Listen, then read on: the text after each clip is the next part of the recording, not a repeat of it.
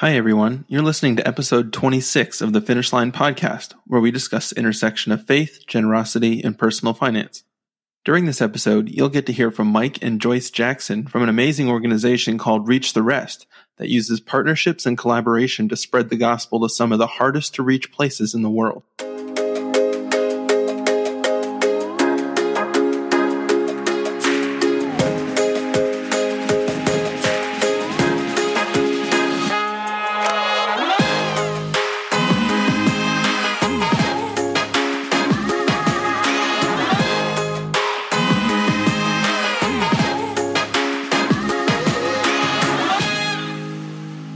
Everyone, welcome to the podcast. My name is Cody Hobelman, and I'm here with my co host and brother Keelan. On today's show, we're joined by Mike and Joyce Jackson from Reach the Rest. Mike is the current CEO, and Joyce serves as the Director of Operations. Together, they've gained a broad perspective through traveling and building relationships all over the world, and developed a deep passion for taking the gospel where it hasn't been heard before. During this interview, you'll get to hear many stories from sharing the good news in remote villages, hearing the name of Jesus for the very first time to children changing the world with their acts of generosity. Listen on to hear these stories and more. Before we get started, I just wanted to remind you about our finish line sprints. If you've been getting a lot out of this podcast and are looking for a way to take it to the next level, then you should consider joining or even starting a sprint. A sprint is a guided program for small groups meant to lead you through the overarching biblical themes related to wealth and money, while allowing you to explore the restored freedom and purpose that comes with choosing a financial finish line. The sprint guide is completely free and available on our website at finishlinepledge.com slash sprint. Sprints are also completely self-led, so you don't need a trained leader or someone who's been through the program before. All you need are a couple friends to get started. So check it out and get a group together today. And with that, let's get to the interview. All right, so we are joined tonight by Mike and Joyce Jackson. Guys, thanks so much for joining us. Thank you very much, Cody. Thank you. So I was hoping you could get us started by just giving us a little bit of background on your upbringing, your faith journey, and just where you're coming from. Go ahead, Joyce. Well, our stories are somewhat very similar, even though we've taken different paths. Both Mike and I became believers at a very young age, at nine years old. Interestingly enough, both of us were nine years old. Mike was led to the Lord by his dad, and I was led to the Lord by my mom and very interesting set of circumstances when I became a believer. I had a brother that was two years older than I was, and he died very, very suddenly. And on the night that he passed away, my mom came into my room and we talked about that. And she actually led me to the Lord. Where Mike's story is not quite as dramatic as that, but his dad led him to the Lord. So we find that that was a really commonality that we had in our, in our stories. I ended up getting married at 19 and was married to a, actually a missionary's son. We were married for 20 years and involved in ministry on a local level. And after 20 years, our marriage was dissolved. My husband no longer desired to be married. And that's another parallel that Mike can tell you about in his story, but it's kind of the same situation where he was also involved in ministry on a large scale overseas and his marriage ended as well. So that was, we found that was another commonality in our backgrounds. But you know that that, that moment in time was a life changing moment in so many different ways. We don't want to embrace crisis and we don't look back on those times with joy. But I also have come to realize over the years that was because of that absolute brokenness that came at that time when that marriage fell apart that my whole life basically fell apart because my vision for the future was really centered on being married and having children and growing old together. And all of a sudden that all had gone up in smoke. And it was a point in my life where I was very broken physically, emotionally, and spiritually. And God used that set of circumstances to show me that there was nothing that I could hold on to, whether it be a husband or a family or finances. He was the only thing. He was the rock. And so that would become a pivotal thought process in the future. And so he brought me through that, not only showing me that, but that he could be trusted And it was one step at a time trying to heal through that process. And God started, drew me so close to him. I've often thought about David and why he is such a prolific writer in the Old Testament. You know why? Is because he had faced such heights and depths of emotion, the fear, the grief, the sorrow, the regret, the, all that. And because of that, those circumstances in my life, the Holy Spirit started working through my life and there started to become this overflow of the Holy Spirit. And for the first time in my life, my relationship with God was more than just knowledge, Bible knowledge, Bible stories. I mean, the stories are wonderful, but when you go through the hardships and you're walking through the fire, it's the character of God and who he is and his sovereignty and his sense of righteousness and he can be trustworthy and your faith. That's where it all comes together. And I had to learn that through that process? Well, God in his graciousness, after being a single mom for three years, is when Mike intersected into the picture. And it was a total turnaround. My life had gone one direction. He took me off to a right turn with the marriage failure and the, all that went into it. And when Mike came along, it was another right hand turn because now here I was being exposed to ministry on a level that I never even comprehended. My life was pretty much centered around the church. You know, I worked at the church. I was involved in ministry of the church. I was the pastor's executive secretary for, for 10 years. And now I knew that my desire was as if, if I ever remarried, I wanted to be with somebody who was involved in ministry. And then Mike comes into the picture and it was amazing because this guy was interested in missions. And I was like, oh, missions. Well, I've been out of the country. I've gone to Canada and I took a cruise to the Bahamas once. You know, that was my idea of missions. So Mike and I get married. The first trip we took was to Europe, Germany, France, Switzerland. And I'm thinking, if this is missions, I'm all in for missions. I mean, this is great.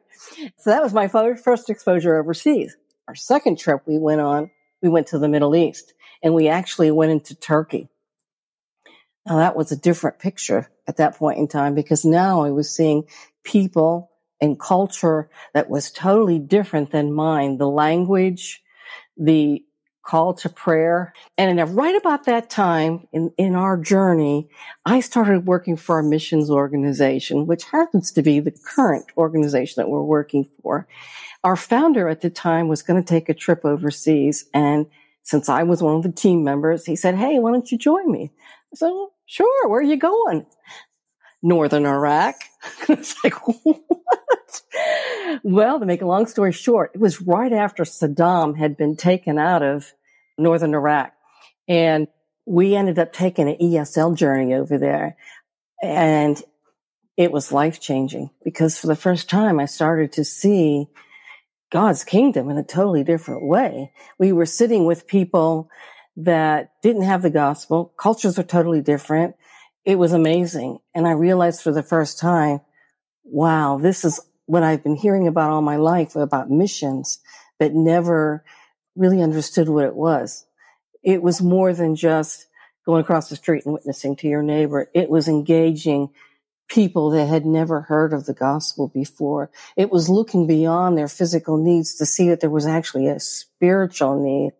And so that started that journey into missions, into the area of missions. And I can let Mike pick up the pieces here. But since that point in time, God has taken us on a journey all around the world to see. And so it was an element of being just, you know, brokenness. And, and there's that temptation when we're broken for whatever reason that we're you know, Satan wants to put that, you, you, know, you're not any good anymore, put you over on the shelf. But that's not God's oper, that's not how he operates. He puts things together and he creates new situations and what the locust stole, you know, it, all that is, is true. So God's promises are true.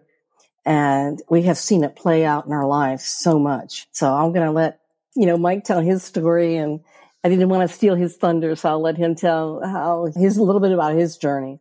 Yeah, so I came to the Lord at nine. Like Joyce said, my dad going to church in Oklahoma and heard the gospel at a revival service, an old time revival service back in the day, and probably in 1968. So that would date me a little bit, nine years of age. Heard the gospel, was convicted. My dad talked to me many times about right and wrong. I was not the best little boy, I guess now as I look back. Wasn't bad guy, but tended to hassle my sisters and maybe lie to my mom and not obey. And dad just began to explain to me the difference between right and wrong and the fact that the Bible calls that sin and Jesus came and died for everyone, including Mike Jackson. So as dad walked me back into the church, went to the pastor's office and sort of told the pastor, I've got this pastor and I just want to walk my son into faith with you sitting here. And then pastor baptized me the next Sunday in Enid, Oklahoma, way back in the day. So it was a great experience for me. Typical childhood, typical teenage years. For the most part, a little bit unusual at times. Mom and dad exampled missions to me. They went back and forth, eventually became uh, missionaries. Dad was in the medical profession and did that overseas. So he uh, was in Africa and the Middle East after we were older. And just a great example as my dad did that. And uh, like Joyce mentioned, we got married. I got married to a wonderful lady. Uh, we had three kids. Uh, they were a little bit older now 38, 36, and 31. And so we had three kiddos. And eventually, you know, like a lot of young people do, at least my age, we we didn't want to do what mom and dad did because that's what mom and dad did, even though it was a wonderful thing. Okay. They exampled well for us. I kind of went off on a different track and started working at churches. And eventually we thought we were smart enough that we could go where God couldn't find us, or at least where we didn't have to pay attention to him much. And rather than going overseas to missions, we went down to South Texas. And when we got off the airplane, folks down there are wonderful, incredible people but they don't look like I do. They're just Latinos. And man, that is a wonderful, wonderful group of people. And I got exposed to a, a society, a culture that I just fell in love with. You know, very family oriented, but they were different than me in many ways. And I appreciated that so very much. And at the same time, God got my attention that remember, I'm in charge and you're not. And so we did what mom and dad did, but more importantly, we did what God asked us to do. And God asked us to go overseas with a Baptist Sending Agency. And we ended up in, in Turkey, in the Republic of Turkey, among a great group of people in the Middle East, all different types of people, different ethnicities, different backgrounds, religiously, not religiously, just a cosmopolitan group of people in that incredible land.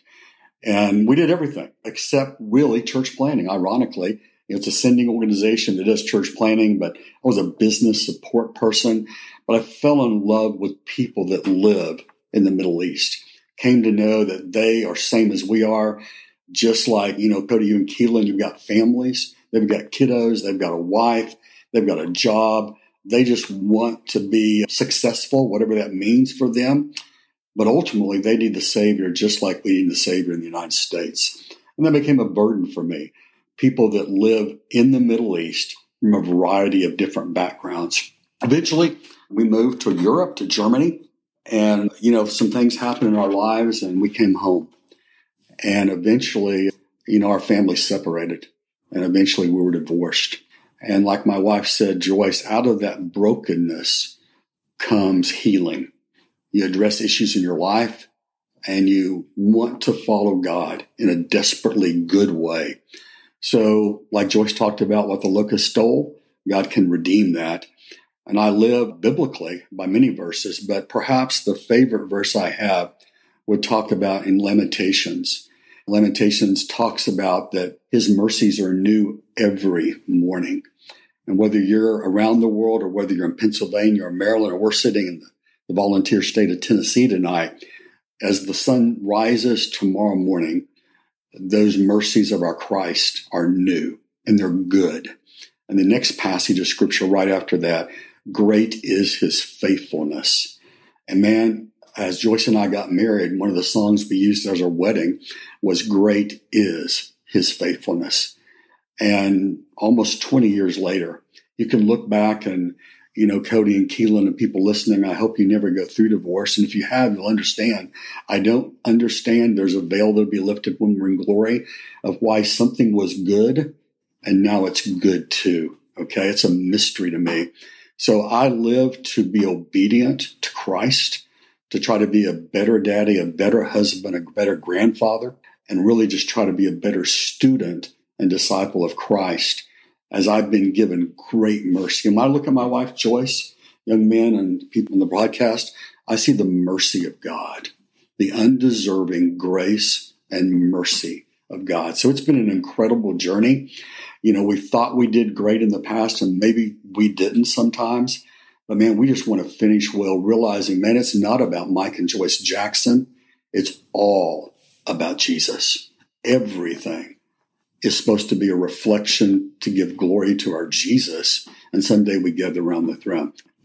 You know, the intersection with Reach the Rest, maybe to segue into that conversation, I was in Georgia at a church doing some things on a volunteer basis, working in the at a job in Atlanta, and one day at a local church was introduced to a guy named Roscoe Brewer. And Roscoe is the founder of the ministry that we lead today. Roscoe at that time was in his 60s. I'm pretty close to that. And I can't imagine Keelan founding a ministry at 60 years of age. Okay, man, just the energy of this man was off the charts.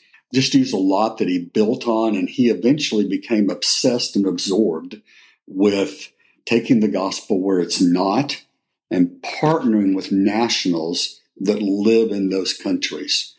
And so the strategy that many people on the face of the earth use, and particularly in the area of generosity, people getting wrapped up in giving and praying and going to partner with nationals to train them, teach them, listen to them, trust them, and help them identify and go to the people around them that have never heard the gospel of our Jesus. So that's what we do. So our, our intent is to help the nationals replicate disciples, find leaders, start church, and get to movements of God where the gospel's not.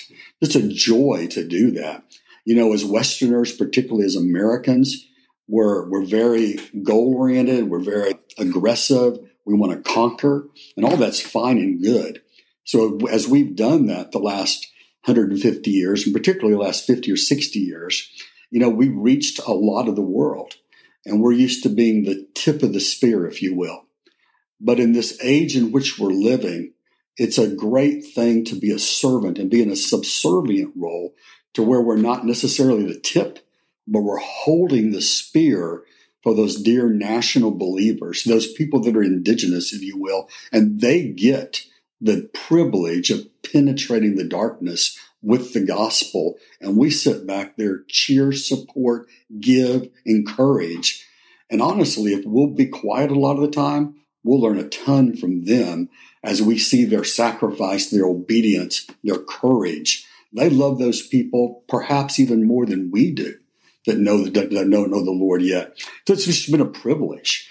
And so Roscoe passed away in 2011. It was a mom and pop. And many businesses maybe on this podcast are mom and pops. And you can identify with that. And a lot of times when the, the founder dies, the, the ministry or the business sometimes struggles. And we did for a year.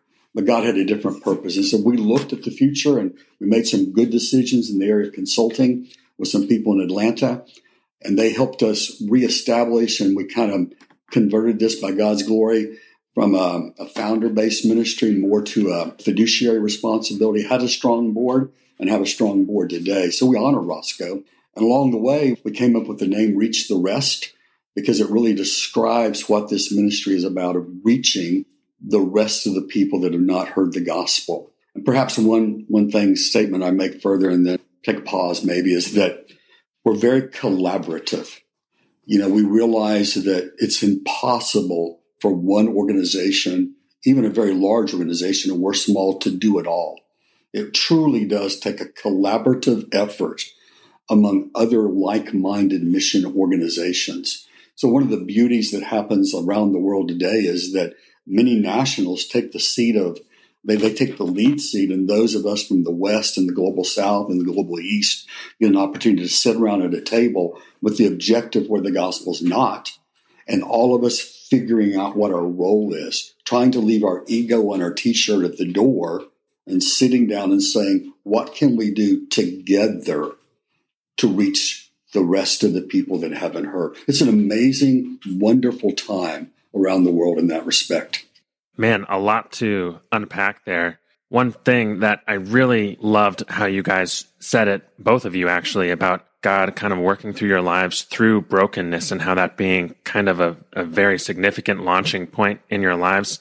We have heard that over and over on this podcast, and you see that clearly through countless stories in the Bible. And I just love how God focuses on using us out of our brokenness. And, and I think that there is a lot of substance to that. And clearly that has been the case in your guys' lives and all that you've been able to do since that time.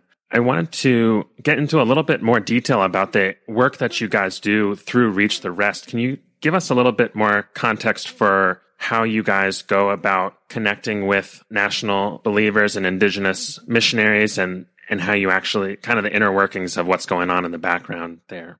Yeah, Keelan, that's a great question, and thank you for that. And that issue of brokenness, I think, is so exampled in the Bible, as we all know. And I think the other thing to talk about somewhat how these relationships are developed is that word relationships. That as we've been able to not only heal ourselves in an area of brokenness, and that relation centered so much on Christ, as it should be, the relationships that are established with nationals overseas take time. And much like us, some of them are broken, some of them have issues. And so we get, can begin to relate on that level, but it's, it's truly a sovereign work of our Lord that he desires to have these people reach certainly more than we do. He died for them.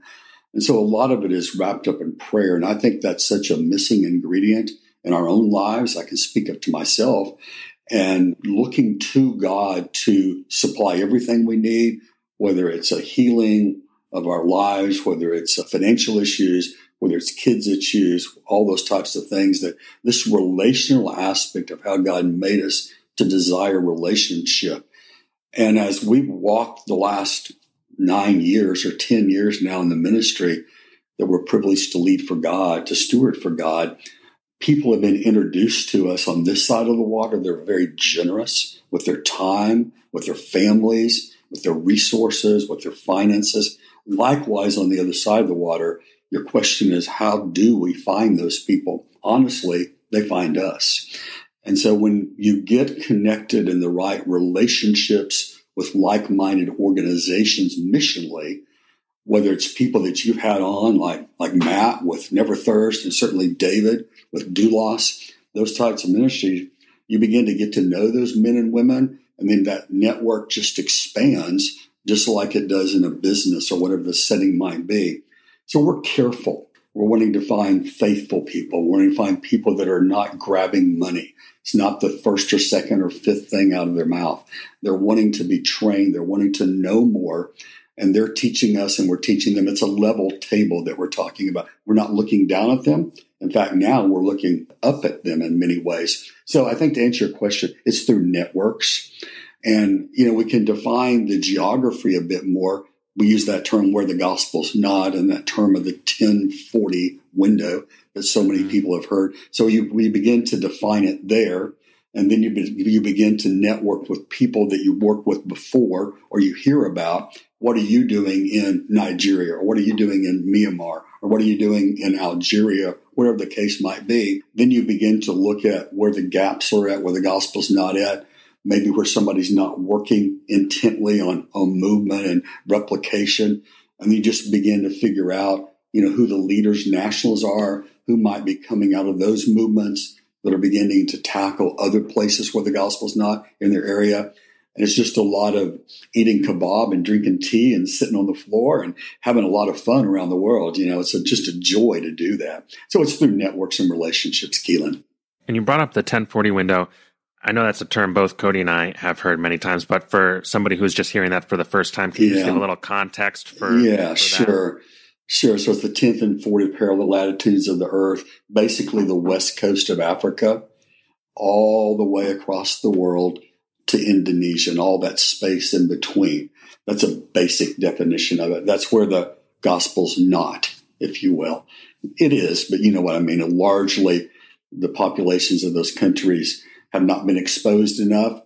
And man, when they hear the gospel in this day and time in which we live, the stories are just miraculous. So that's that's that 1040 window, Keelan. Great question.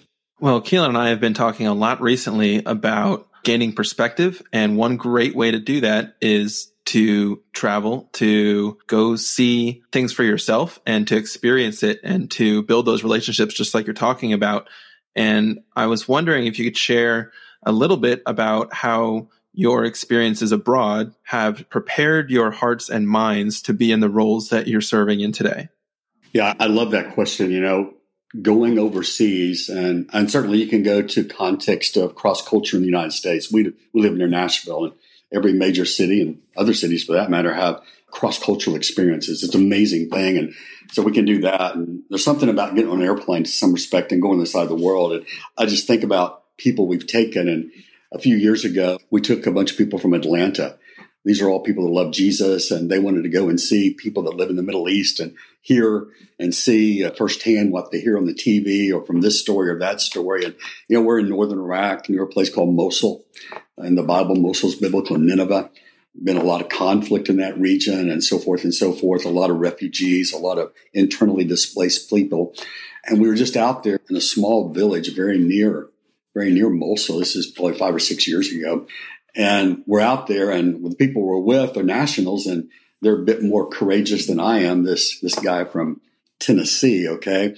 And so they they said, let's go drive up here. We got a bunch of Bibles in our car and the van that we're driving in, and let's just go engage some of their students, or college students, and most have been so torn up that they were at a village outside of Mosul taking their final exams in the springtime. And the people we were with had been there. They felt like it was okay to go. So we went and everybody's beginning to pile out of the van with a bag of gospels and looking for opportunity. And it been, it felt like it was the right thing to do. It's not handing out Bibles for the fun of it, so to speak. God's word doesn't return void, obviously, but really strategic. They'd done there, been some evangelism. There was some house church there. There was nationals around. And so they were guiding what we were doing. And we're just trying to engage young people that actually spoke English probably better than I do. And it was fun to kind of be out there with them. And I turned around and looked at the van, and one of my friends was sitting there in that van. And I'm not going to call his name because he'll wring my neck if I do that. But you know who you are, my friend. Okay, you know who you are because you'll listen to this podcast. And I was sit, I sat there and I looked at back in that van, and there he sits. I mean, we'd been a few places in the world, but he'd not been to the Middle East before. And he's sitting there in that van, just kind of rocking back and forth, looking at me and just that un, unspoken question. You better not ask me to get out of this man. Okay. I probably won't do it. Okay. A few minutes pass, long story. A few minutes later, I see him down on the street with one of our nationals and man, he's just engaged with college kids because he had a couple of himself. They went to Auburn, unfortunately, but a couple of college kids that were, they were there just talking. And my friend was animated you know, just can't believe. Later on, he said, Mike, I cannot believe I'm sitting here outside of Mosul talking to somebody. They're just like my kids. Okay.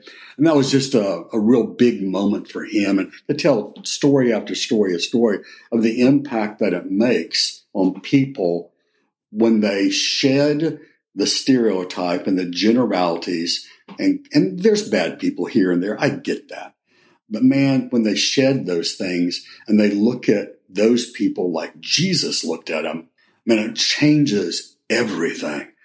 And it leads to the questions of why am I here? How much time do I have left? What am I going to do with my resources? What do I want to teach my grandkids and my kids? What do I want to say to these people? And the whole issue of what can I do as one person or one family to change that picture? Of some place in the world where the gospel's not. And that whole issue of generosity. And for these guys that are a bit older, and they got the time as their greatest commodity. It is for everybody. But they're looking at that clock ticking as they click to 50 and 60 and 70. And they're saying, I'm accumulating this world's goods. And they begin to realize, man, looking back on it, I wasn't smarter than the next guy drilling a well. I wasn't smarter than the next financial planner. I wasn't better cutting on the guy that needed surgery than this guy, or I wasn't the better optometrist. I wasn't the better person, whatever they did in the vacation, school teacher, whatever it happened to be.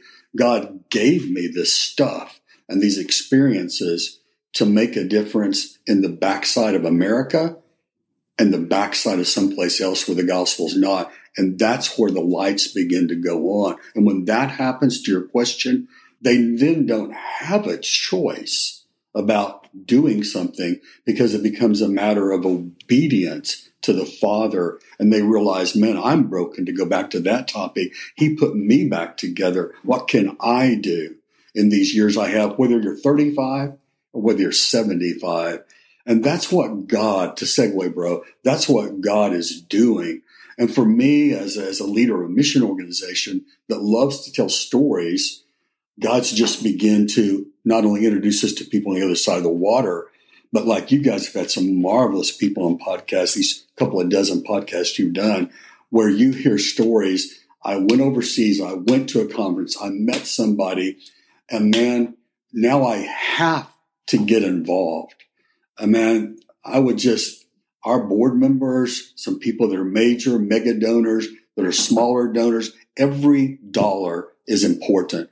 And I would tell people in this podcast, it doesn't matter how much the money is. It matters the heart of generosity. And then you deal with the issue of sacrifice.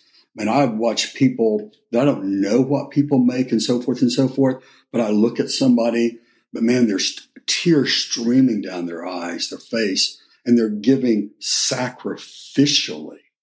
And they're doing it with tremendous joy that they get to be a part of the greatest adventure in God's history.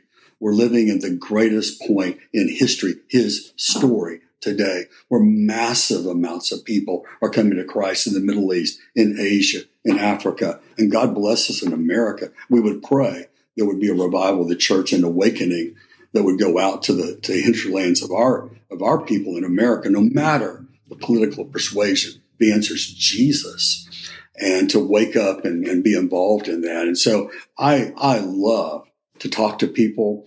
And, you know, we realize that, that donors to our ministry are not our donors. Give me a break, man. Okay. These men and women that are waking up, that are being woken up, that are experiencing the joy of generosity and sacrificial giving, man, they're giving to numerous opportunities. And so a great joy of us at our ministry is to, is to tell other people about some of our people as God leads that and with permission, the right venues and the right formats. You know, this collaboration that's going on, you just meet people that are engaged with other ministries financially or with their time. And as you begin to collaborate together, you just develop that trust. That takes time, guys. Okay. It doesn't happen the first or second or third or 10th meeting. But when you begin to trust each other here and there, I think God just honors us when we honor each other as we all try to finish the task that he's asked us to do. I just wanted to add one short story to what Mike was talking about. Why is it important that we go? And you know, if we were to talk about what Christianity or what the church looks like here in the West, without a shadow of a doubt, we all have access to Bibles. Everybody knows the name of God, Jesus Christ in some context. We had a situation where we took a team over and there was a couple guys that went off with some of the church planters. This is in the country of India. There was one particular guy, I, I can remember this, he's in his thirties. So he was, he's very eager, searching, looking, eyes wide open, just trying to take this all in. And we paired up a couple of the guys with the church planters that were in India and they decided to go out to some of the more remote villages. And of course, the church planters doing all the speaking because of the language. And they go out into this little area and all the people gathered. They wanted to see what did these guys have to say.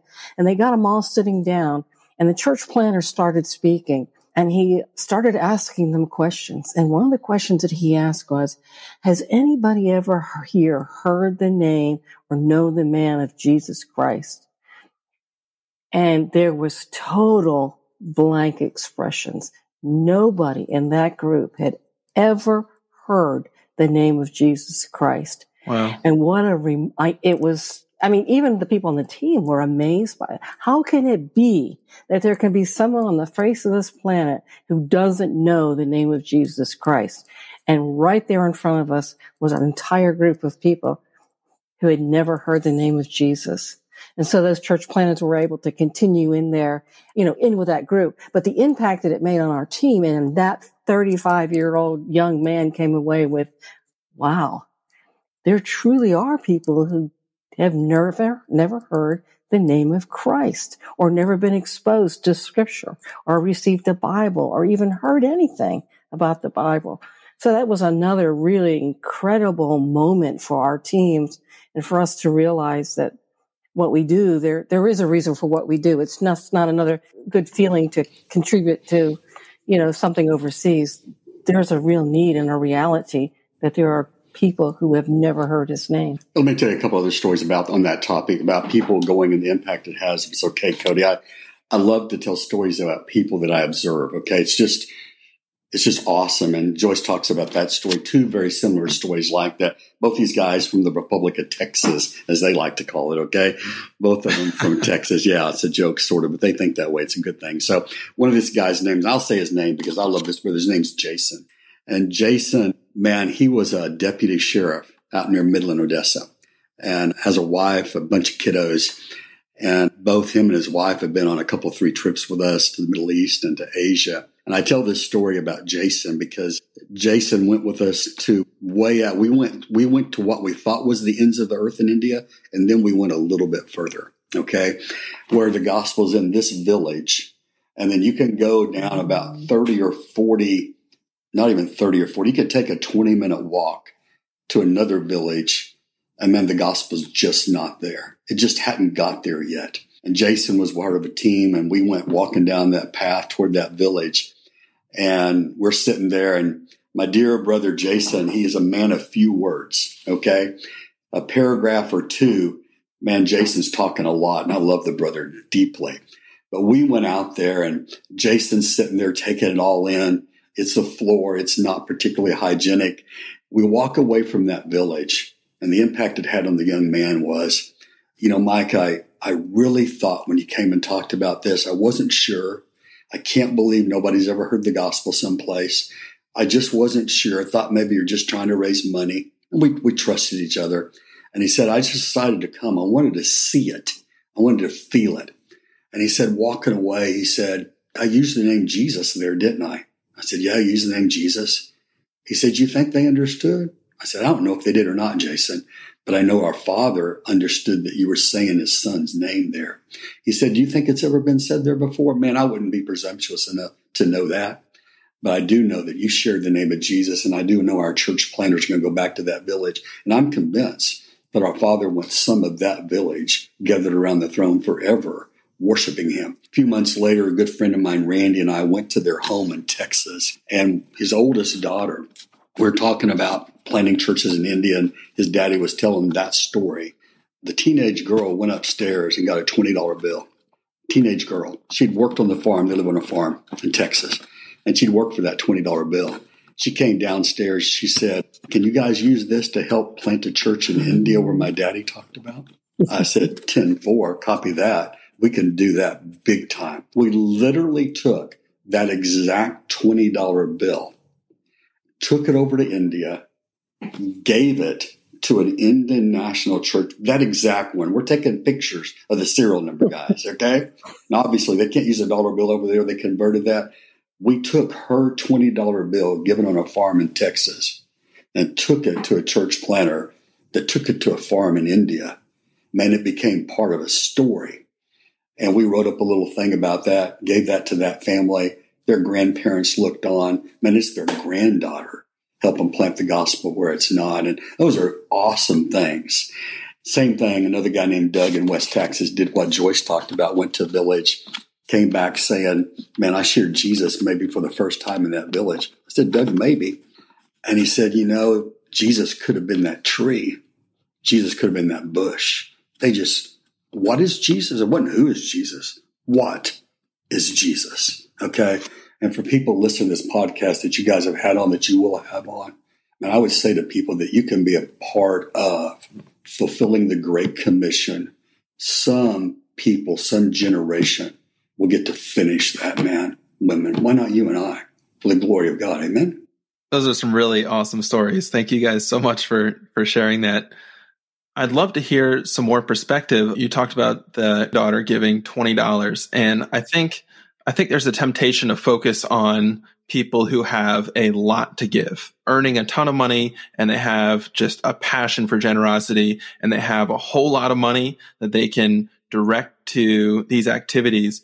But there's way more people that don't. And for that girl to step into that and say, this is, this is all I have right now, but can you make a difference with this? That made a difference in her life. And that's a lot of what we're talking about when we talk about implementing a financial strategy to organize your own life around stepping into those opportunities. Do you have any other stories or perspective on how people who don't have massive incomes or net worths can still understand that they're making a difference with their generosity? Yeah, it's an excellent question. I think that I think we do have the misconception that we can't do much if we don't quote have much.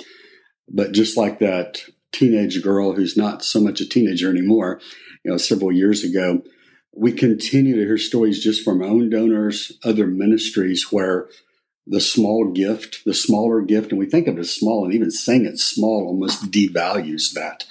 Because I think oftentimes that small gift in dollars might be more sacrificial to some extent than that larger gift is, maybe. I'm not trying to mm-hmm. value one over the other.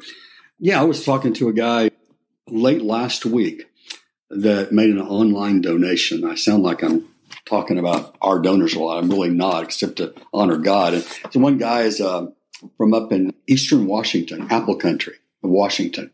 And, you know, I didn't know him, called him, texted him, talked to him on the phone. And I said, man, you know, you, you gave this amount of money and what, why'd you do that? How'd you find out? And ironically, it was just because he was into prophecy. And a friend of ours had written a prophecy book and he'd stuck it out on Amazon. And this young man was going on vacation with his family over to Oregon coast. And he said, I just like to listen to prophecy and audiobooks. So he listened to this audiobook. He said, I didn't know the author. I didn't even know what the guy did. And at the end of the audiobook, he talks a bit about, about a fund that he has. And this guy just began looking up several ministries and selected a few of them to give some money to. Not a lot of money, not a small amount of money, but he just started giving. And I talked to him and I said, man, what's going on here? And uh, he said, he told me that story. And he said, you know, in the midst of all this COVID stuff the last year, kind of been hard to find some employees. We worked really hard, but God gave us the biggest increase we've ever had in the history of our company. He's a roofer out in Eastern Washington. And by a set of coincidences, he found about us. We didn't go looking for him. He didn't go looking for us. And he started giving a relatively small amount of money when it's all said and done. But you know what? It was a big deal for him to give a few dollars to several ministries off a web page that he found by listening to an audiobook about prophecy. And you know what he's going to do? He's going to go tell the guys he works with. He's going to go talk to his church, his barber, the dude down at the ag shop, the dude where he gets shingles from. He's just going to talk about the ministry, not of us, but of God. So I just, I think of stories. I think way back in the day, 13, 14 years ago, way back in the day, right? I took a whole family over to the Middle East. Man and his wife, they own a lawn care business in Atlanta, took their kiddos and his wife. And then those kiddos, I know today their lives are changed because of what they saw mom and dad do. And now they're giving to ministry, a lot of different ministries. So God can do little, He can do a lot with a little gift of what we perceive to be a little gift because he knows the heart of people. I think that's a big part of it, Cody, too, is that having God's perspective on investing is where it really starts. Our idea of investing for the future and being wise with our money is how do we spend it on material things for ourselves and do it wisely so we have enough left over at the very end. But when you start thinking of eternal investments, it totally changes the dichotomy of what you're thinking about because it's no longer investing in material items. It's investing in eternal matters.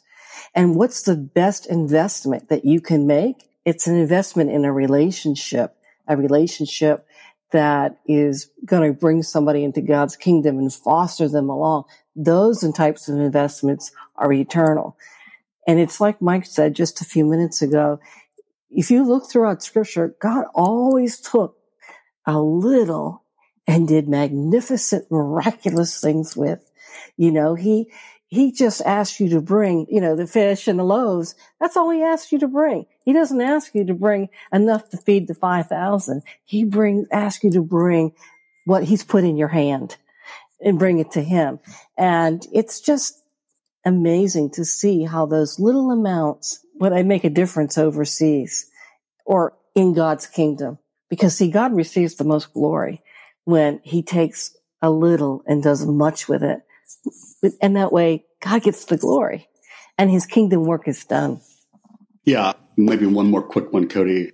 You know, you had Richard Baxter on, just a dear friend down in Birmingham, a pediatric dentist. He and his wife, Tara, and they got three little girls, twins that are five or six now, time flies, and Molly, who's two.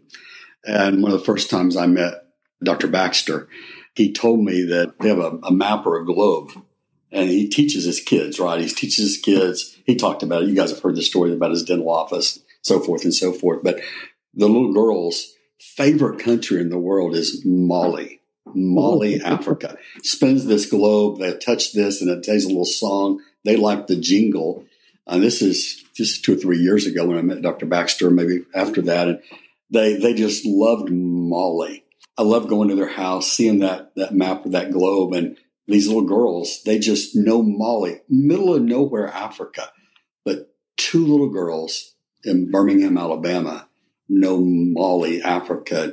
You know, the work that goes on there, the church planting that goes on there. One quick one, Cody, I promise you it's quick. Chairman of our board's a guy named Jeff up in Maryland. He's a financial planner, Jeff. Years ago from Mali, we brought our leader, a guy named Benjamin Tessuguet Frenchman, French speaker in Mali, West Africa. Benjamin passed away last fall, but years ago, Benjamin came to Maryland, had some crab. Can I get a witness? And he was sitting in their in their living room. Here's the story about the little bit. This Jeff guy, his family all lives just across the bay from the Naval Academy. And every week they get their family together. And when they met Benjamin, this big African American man and they had little girls at that time. And there, I've got a picture of those little girls looking up at this big foreign African American guy talking in English about Jesus. They went, these two little girls, Brooke and Amanda, they went and made a little thing out of a, a little box, like a little shoe box. It was their mission offering. And week after week, they met on that Tuesday night. And those little girls and their, their cousins would go and they'd get their money they worked around the house for, whatever they did, they'd save some money and they'd put that money down in that shoebox. And that was their offering. The little bit from little girls and little boys being taught by their mamas and daddies about giving to the kingdom of God. Those little girls, one's married, loves Jesus, works in Maryland. Other one's a lacrosse player at Messiah College in Pennsylvania. And man, they will still tell the story about this African American dude talking about the gospel and them putting money into a shoebox of an offering plate. God's powerful. Amen. Amen. I love those stories and it's it's really helpful to understand that big or small, whatever it looks like, to participate and step into that opportunity to build God's kingdom and to embrace generosity as a lifestyle. It can be so powerful and it's it's something that God can work through you. And Mike, you and I have talked in the past about the importance of last words and Jesus's final command is to spread the gospel to all nations and all peoples. And I was hoping to get some perspective on the progress we're making to that end and what is the path forward toward the completion of the Great Commission. Cody, that's a great question. And, you know, I learned from other people that are much smarter than I am about where we're at. But as I've learned, you know, how are we doing after 2,000 years? God gave us this great commission, the last words of Christ, generally acknowledged. He said it four or five times go make disciples, four Gospels, Book of Acts. And so that's our marching orders. How are we doing after 2,000 years? What's the status of that Great Commission? And we're doing okay, doing pretty well. You know, been several missionary ages, if you will, and the one that we're coming through right now, just coming out of and into, is where we took the gospel from the West to a lot of the world. And again, what we talked about earlier, this idea of partnering with nationals that we've taken the gospel to, equipping, resource, helping them, quote, grow their ministries, if you will. That's this transition that's taking place. So if we look at what's happened, even in our lifetimes, even in your lifetimes, the last 20 or 25 years, we talked about these unengaged and unreached people groups, which are missiological terms, but it's basically where the gospel's just not gone, where it's not self-sustaining, and it's not replicating on its own. We could get real technical, but we won't do that tonight or today. We're just going to talk about those places that really don't have a foothold with the gospel. The Bible says that some of every people group will be gathered around the throne, worshiping Jesus forever. Every people group, tribe, and language. Revelation 5, 9 through 11. Matthew 24, 14. This gospel of the kingdom will be preached as a witness to all peoples, and then the end will come. We talk about those verses a lot. We talk about Paul, the greatest missionary ever, saying, I make it my one ambition to go where the gospel's not. Romans 15, okay? Those are, those are big missiological verses. We could talk about a lot more. So how are we doing is the question you ask. We're doing pretty well. And so the last 20 years, people like Paul Eshleman, Ralph Winters, other people like that brought attention to where the gospel's at, the 1040 window, unengaged, unreached people groups. So you generally hit what you aim for. So the education, the technology that's available, we know where people live, we know what they speak, we know the targets, and the more we collaborate together, right, we'll do better, if you will. So the last 20 years has seen a great education process for donors and people with their time and their money but on the other side of the water, we've been able to identify who is in Christ in a general way and who isn't and develop strategies. So I have a friend in Asia that talks about these basic facts. In the, let's just call Christian history 2000 years. And he would suggest in the last 20 years, which is what? The last 1% of Christian history? Perhaps we've engaged 70 or 80% of where the gospel wasn't 20 years ago. We've done wow. that in the last 20 years. Okay. Now that's a leader that leads a lot of work among a lot of different organizations. He works for one organization, but very collaborative, that writes a lot of material that people around the world use. And so he's making those statements. So how are we doing? Man, we're doing pretty well but there's still people remaining that have not heard the blessed name of Jesus, They don't have a Bible in their hand. Faith comes by hearing. God's word won't be returned void. So there's strategies, there's people involved that are tackling those last places on the face of the earth. When does Jesus come back? When Jesus comes back. Okay. And we're going to take the gospel where it's not as long as we have to. So we're privileged to partner with nationals in a collaborative way with other organizations in South Asia, in Southeast Asia, North Africa among Berbers and Arabs, West Africa, hmm. certainly Nigeria, but working with nationals. Again, that's the point, men and women. We are not exempt from that Great Commission. We have a role. Part of that's generosity with our time and our money, and then partnering with those nationals. So I get wrapped up in that. We're doing well. Man, it's my passion. The last words of people are important to me. You know, the one minute story is my daddy, Boyd went to Jesus in October 14, seven years ago. My mama lives, she'll be 87 in a couple of weeks. She lives in Oklahoma. I'll go see my mama. Sometimes she knows me, sometimes she doesn't. You get the drift, okay? My daddy's dying. I'm in Texas. My sister's call, and I'm wrapped up in the last words of Jesus. Jesus said, Go make disciples, my heavenly Father. One of the last things as he was dying in the fall of 2014, pulled me to his ear and he said, Son, finish what I started. Finish what I started. So, guys, I think about those words every day. Okay. Son, finish what I started. In other words, I swung the bat for Jesus in Africa and the Middle East. Okay. Would you finish it, son, and come join me around the throne? Would you, son? And I think about Cody and Keelan, young men, and I pray to God that I'm coherent and I'm aware of the time that I'm going to, I'm going to close my eyes and go to sleep in Jesus. And however that looks, wake up in a twinkling of an eye and there's Jesus and there's my daddy. Okay. I pray to God that I get to tell my kids and my grandkids, number one, grandpa and daddy loves Jesus. And would you take the gospel where it's not? Would you give your time and your money? If Jesus tarries, would you be involved in the greatest task ever to go fill the empty chairs around the throne of God? Man, I pray to God, God gives me that privilege.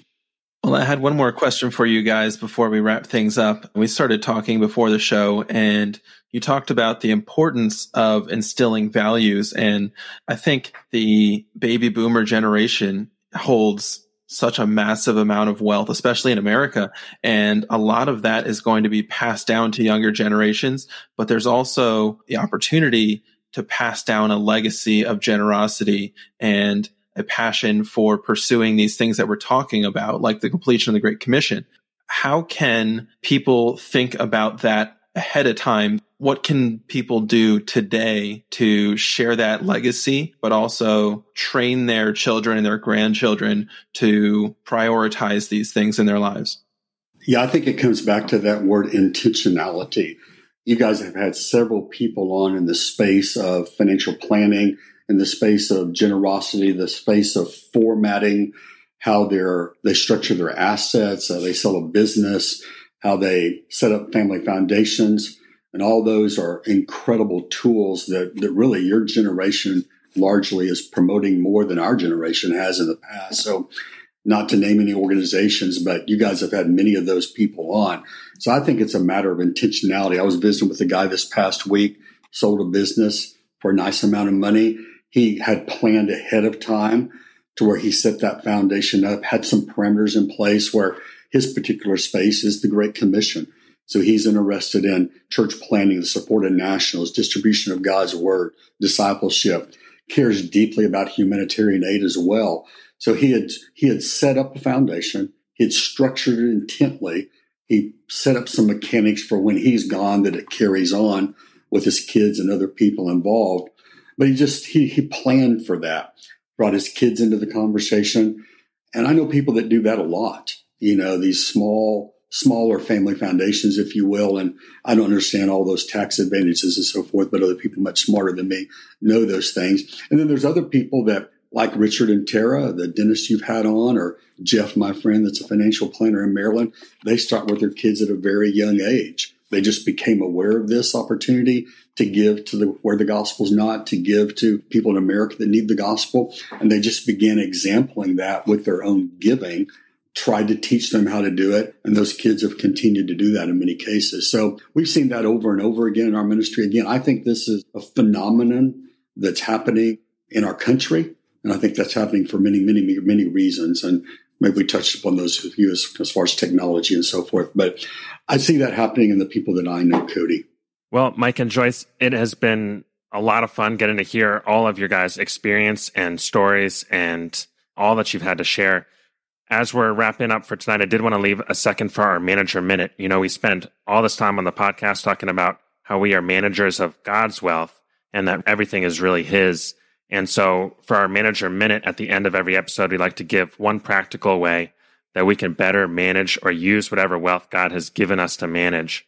And when we have guests on the show, we like to hear their suggestions too. So, Mike and Joyce, are there any practical strategies for managing God's wealth that come to mind that you'd be willing to share? Absolutely, Keelan. I think something that we can all identify with is the need for God's word.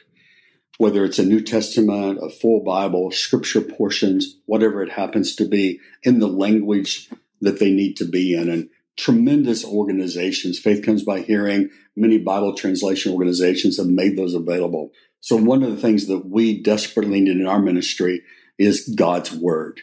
It's an integral part of our strategy of evangelism and discipleship and church planting. So one thing that everybody on listening to this podcast can do is for every $5, our national partners on the field will put a Bible or a New Testament in the hands of somebody in the Middle East or Asia that has never had the privilege of having God's word. It's a miraculous thing to see them listen to the word of God, have the word of God, distribute the word of God. And so that's a really important part of us. Many times that'll be an audio recording as well as a written copy of God's word. So I would invite families, individuals to just give $5 or give in increments of $5 and we and others can supply them with reports of how that money is distributed, but a very simple way of being part of the Great Commission around the world. So I appreciate it, Cody. You and Keelan, an opportunity to share tonight. Fascinating young men. And it's just a privilege for us to be on this podcast, guys. Awesome. Well, thanks so much for sharing, Mike. And thank you guys both for joining us on the show. This has been really an amazing time getting to sit down with you guys. Appreciate you guys very much. God bless you. Hey, thanks so much for listening to the show, guys. If you'd like to learn more about Reach the Rest and the great work that Mike and Joyce continue to do, head on over to their website at reachtherest.org. And if you have questions about setting a financial finish line or anything else you heard on the show today, we'd love to hear from you. You can reach us on Instagram at finishlinepledge, through our website at finishlinepledge.com, or by email at hello at finishlinepledge.com. Send us any questions you have and we'll answer them on one of our future episodes. And as always, if you want to find any of our references or links from today's show, you can find them in our show notes at finishlinepledge.com slash episode 26. That's it for today. We'll see you next time.